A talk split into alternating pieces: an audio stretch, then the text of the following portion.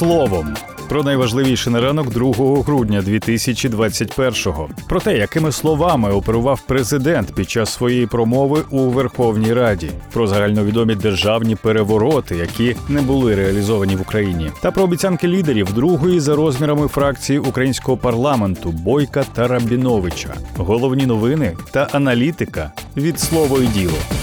Володимир Зеленський виступив у Верховній Раді з щорічним посланням. У своїй промові він говорив про боротьбу із коронавірусом, поліпшення економічної ситуації в Україні, майбутні реформи та велике будівництво. Під час промови Володимир Зеленський найчастіше вживав слово ми 75 разів. Водночас займенник я президент вжив 21 раз менше ніж минулого року. Слова нам, наші, нас пролунали загалом 26 разів.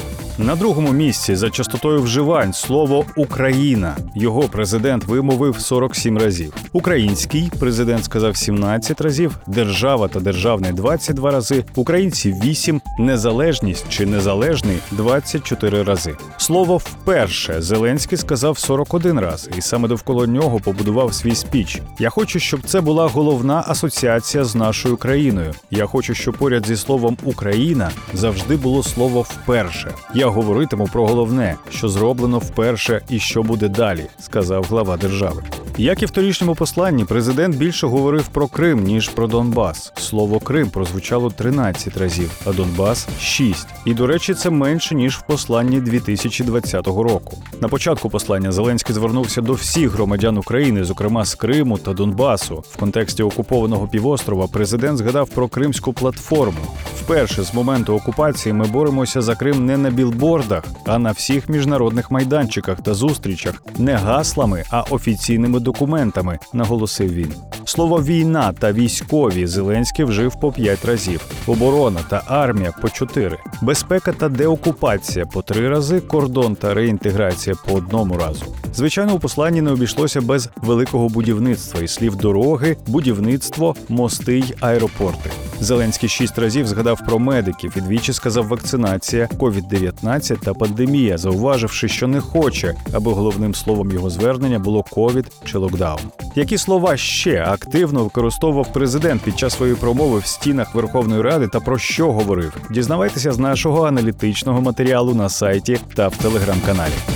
Нещодавно під час прес-марафону Володимир Зеленський повідомив, що отримав інформацію щодо підготовки державного перевороту в Україні 1-2 грудня. За його словами, до цього причетні представники Росії та, можливо, олігарх Рінат Ахметов. За останні кілька років нагадаємо, це вже не вперше, коли ми чуємо про держперевороти в Україні. У жовтні 2016 року стало відомо про план Шатун, інформацію про який виявили у зламаній пошті помічника російського президента Владислава Суркова. План передбачав дестабілізацію ситуації в Україні у період із листопада 2016 року до березня 2017. Метою Шатуна було дискредитувати органи державної влади України, а також провести дострокові президентські та парламентські вибори. В Україні мали пройти масові акції протесту, тарифний майдан, активізуватися сепаратистські настрої в регіонах. Наприкінці 17-го року тодішній генпрокурор Юрій Луценко повідомив про новий план дестабілізації. У Києві відбувалися протести проти президента Петра Порошенка, і за словами Луценка, акції організовував Міхайл Саакашвілі, аби захопити владу. Спонсором цього, нібито, був олігарх Сергій Курченко. З частиною грошей, одержаних від Курченка, затримали соратника Саакашвілі Северіона Дангадзе. Служба безпеки відкрила кримінальне провадження за фактом сприяння учасникам злочинних організацій, але у червні 2020 року справу було закрито через відсутність складу злочину. У березні 2018 року резонанс викликала інформація про держпереворот, який готувала нардеп Надія Савченко та голова офіцерського корпусу Володимир Рубан. Савченко та Рубана заарештували, проте у 2019 році вони вийшли з під варти. Днями стало відомо, що суд повернув обвинувальний акт прокурору через необґрунтованість звинувачень.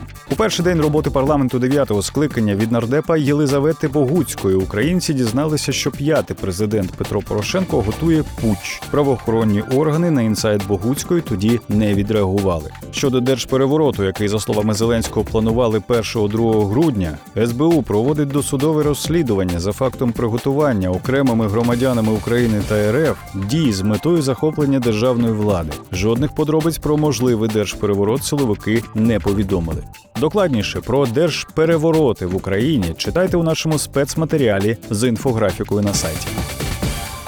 Слово і діло продовжує аналізувати, як голови парламентських фракцій та груп виконують свої обіцянки. На черзі співголови другої за величиною фракції у Верховній Раді опозиційної платформи за життя Юрій Бойко і Вадим Рабінович. За даними слово і діло, Юрій Бойко за час роботи у дев'ятому скликанні дав 137 обіцянок, виконав 19, провалив 30. У процесі виконання залишаються 88. Практично всі виконані обіцянки Бойка стосувалися позиції фракції під час голосування. Як і обіцяв нардеп, опозиційна платформа не голосувала за держбюджет 2020 та зміни до нього, а також за бюджет 2021, підтримала відставку уряду Олексія Гончарука, не голосувала за антиколомойські та антиолігархічні законопроекти, не підтримала ресурсний законопроект 5620. Фракція не підтримала відставку Дмитра Разумкова з посади спікера Верховної Ради. Бойко виконав обіцянку про те, що ОПЗЖ не братиме участі у кадрових перестановках у Кабміні, якщо там не буде їхнього представника.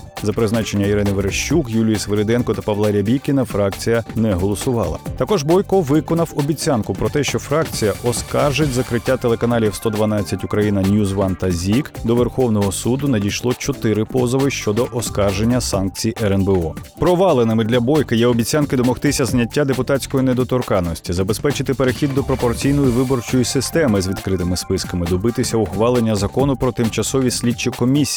Верховна Рада ухвалила закони, які могли б забезпечити виконання цих обіцянок, але Бойко та його колеги по фракції їх не підтримали. Не зміг Бойко виконати програмну обіцянку скасувати закон про мову разом з колегами по фракції. Він подав до КСУ подання з вимогою визнати закон неконституційним, але КСУ ухвалив інше рішення. У перший день роботи нового парламенту Бойко обіцяв внести законопроект про особливий статус Донбасу на 5 років, а також законопроект про надання компенсації переселенцям, які втратили майно. Але таких ініціатив від фракції не було, і це лише частина списку.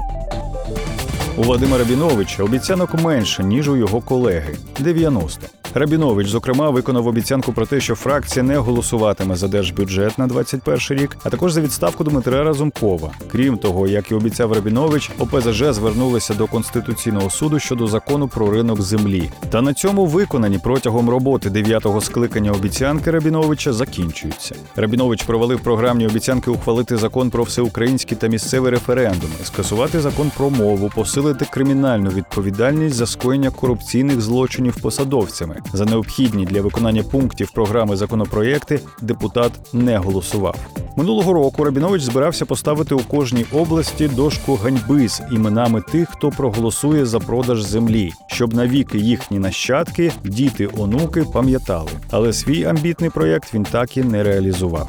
Торік у серпні Рабінович обіцяв вимагати від парламенту внести до порядку денного сесії законопроект про кримінальну відповідальність за невиконання передвиборчих обіцянок, але якось більше про це не згадував. Крім того, проваленою є обіцянка ініціювати імпічмент президента Володимира Зеленського. ОПЗЖ на з'їзді 4 лютого вирішили розпочати відповідну процедуру. 11 червня фракція отримала підписні листи для збору підписів за імпічмент. Потрібно було 226 голосів. Але що далі сталося зі збиранням підписів, невідомо. Про всі обіцянки лідерів ОПЗЖ виконані та не дуже. Читайте докладніше у нашому великому матеріалі на порталі. Більше цифр, більше фактів, матеріалів і аналітики знаходьте на слово й діло.ua.